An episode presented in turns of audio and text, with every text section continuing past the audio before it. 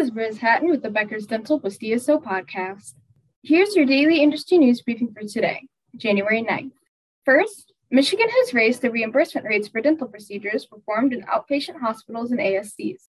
The minimum Medicaid payment rates for dental services provided under general anesthesia at outpatient hospitals were raised to $2,300 and $1,495 for services provided at ASCs. The policy also switched the reimbursement methodology for dental services provided in these settings from the outpatient prospective payment system to a Medicaid fee schedule. The policy went into effect October 1st and was approved by CMS in November.